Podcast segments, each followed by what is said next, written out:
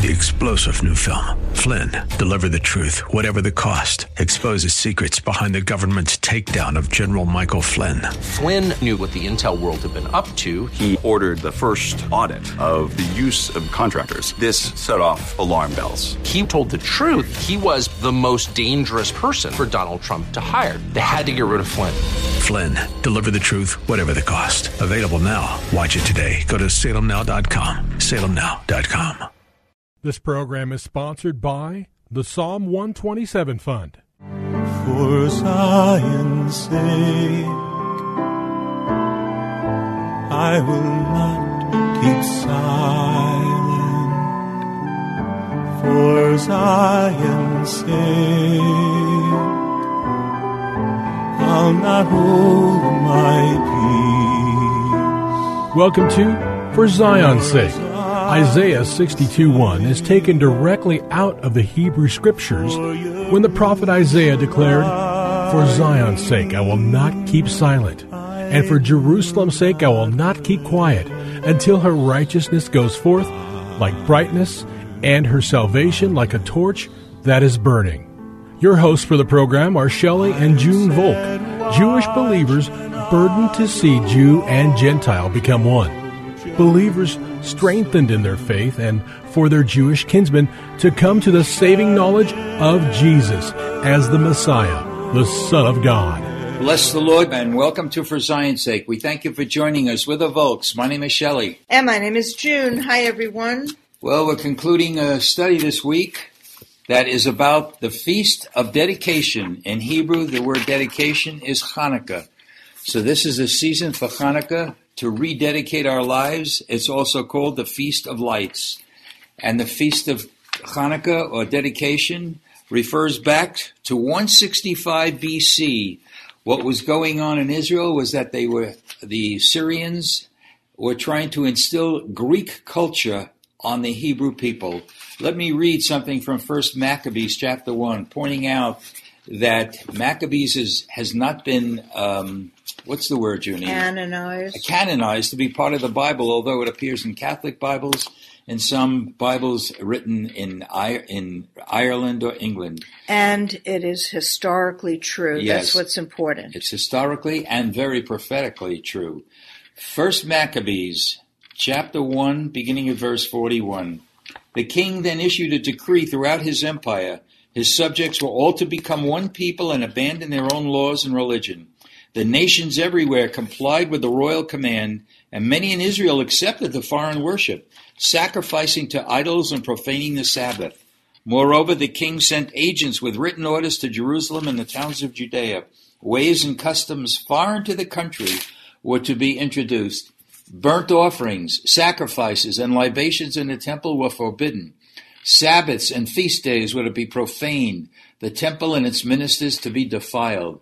Altars, idols, and sacred precincts were to be established. Swine and other unclean beasts to be offered in sacrifice. They must leave their sons uncircumcised. They must make themselves in every way abominable, unclean, and profane, and to forget the law and change all their statutes. The penalty for disobedience was death. So you could see horrendous times in Israel exact it were during those times. This started in 168 BC. And while a lot of the people in Israel wanted to go along with it, be assimilated into the Greek culture and religion, a small band led by Judah of Maccabee fought against this and they had like guerrilla warfare. It took three years, but they ultimately end, uh, came into Jerusalem, rededicated the temple, they cleansed it, and restored the temple to the way it was that would bring glory to God. And in commemoration of this, we celebrate the Feast of Hanukkah. We also saw that there was one, cruse of oil that was going to be able to stay, cause the candelabra to be lit for one day, but yet miraculously it lasted eight days.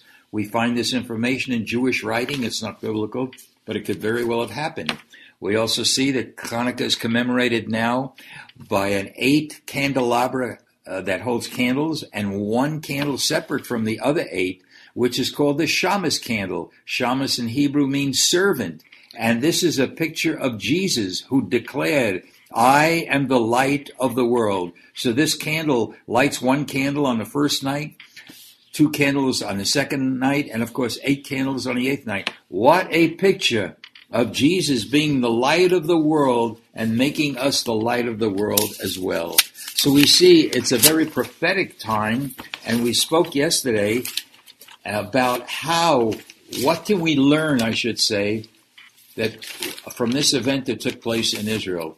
Well, we learned that we cannot be assimilated and compromised with the Word of God because God has called us to be separated. We are called to be separated unto Him. We are not to love the world or the things of the world, as we read in 1 John chapter 2. We saw in Titus that we have been created to uh, do good works led by the leading of the Holy Spirit. We go back to the Torah in Leviticus 20, verse 26. It says, You are to be holy to me, for I, the Lord, am holy, and I have set you apart from the peoples to be mine.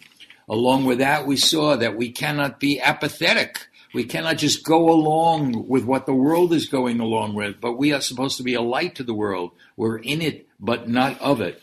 We also saw that while being outnumbered dramatically, Judah Maccabee and his uh, co workers were willing to be part of a remnant. And we see that God has always dealt with a remnant and will in the end days deal with a remnant because we know the Word of God says there is going to be a great falling away.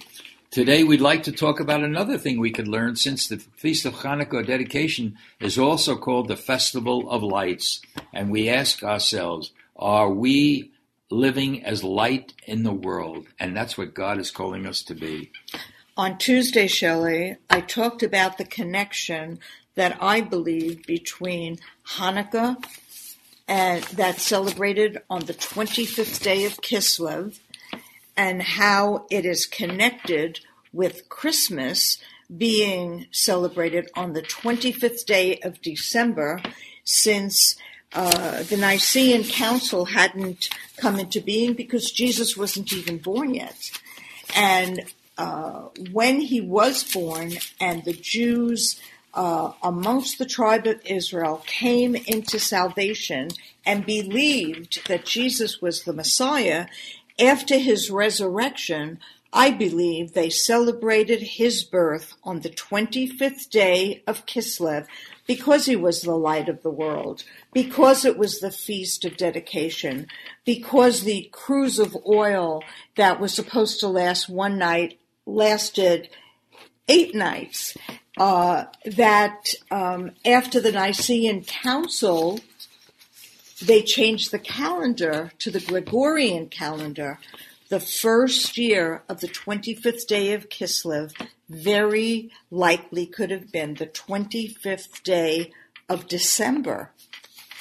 And the believers amongst the Jews and the nations, the Gentiles that were coming into faith, celebrated the birth of Yeshua and being the light of the world and not assimilating into the ways of the world. It reads in Romans 13, 11 through 14. Do this, knowing the time that is already the hour for you to awaken from sleep. For now salvation is near to us than when we believed. The night is almost gone and the day is near. Therefore, let us lay aside the deeds of darkness and put on the armor of light. Let us become properly as in the day, not in carousing and in drunkenness, not in sexual promiscuity and sensuality, nor strife and jealousy. So we are called to be the light of the world, Shelley, and the light of the world that is separated unto God and sanctified unto God to live a holy life doesn't hide that light. Yes. We, we cannot see, hide our that's right, Junie. We cannot hide our light. And we see in Matthew 5:16, "Let your light shine before men in such a way that they may see your good works and glorify your Father who is in heaven." So really, Shelley, if we are the witnesses of the Lord and we dedicate our lives not only on Hanukkah, we don't put lights out just on Hanukkah, but that we live our life in such a way that those around us, our family, uh, people who knew us before we walked with God, see the change that we might say, Jesus can change your life because he is the Messiah. Turn to him and dedicate your life to him because he's dedicated to you. Amen. Junie, it's so important to see that this is the feast of dedication, but it's also called the festival of light. And what does it say in John verse uh, chapter 9 verse while I am in the world I am the light of the world. But then in, in Matthew 5:14 listen to these words you are the light of the world. A city set on a hill cannot be hidden. Junie that you know it, it becomes so so familiar with us that we don't realize the significance that God has given us a call to be the light of the world. In John 8 12, Jesus said again to them, I am the light of the world. He who follows me will not walk in darkness, but will have the light of life. He can give us, through the Spirit of truth that He sent us, the light of life, which can enable us to live differently than the world.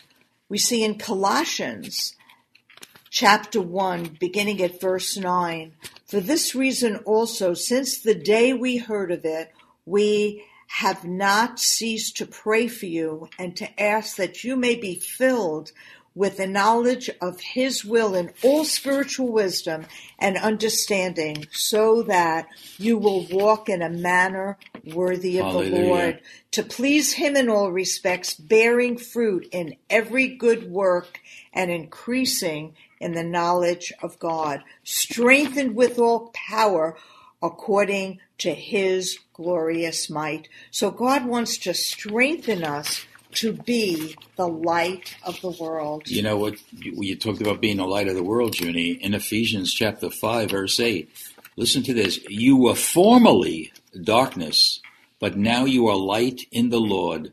Walk as children of light. You know, isn't it interesting? God called Paul, a rabbi that was in Israel, got dramatically converted, and listen to what he was called, Paul was called for in Acts thirteen forty seven. For so the Lord has commanded us I have placed you as a light for the Gentiles that you may bring salvation to the end of the earth. That's so powerful. And, and that- it shows the relationship between Paul's background being Jewish and the Gentiles that what does it say in the scriptures that we uh, the glory is to come by sh- bringing that light to the Gentile, a light to lighten the Gentiles, and the glory of thy people Israel. Yeah, this is the fulfillment of Isaiah, yes. where it says, "Is it not too small a thing, yes, to bring back uh, those Jacob, from right. Jacob? But I will be a light to lighten the Gentiles."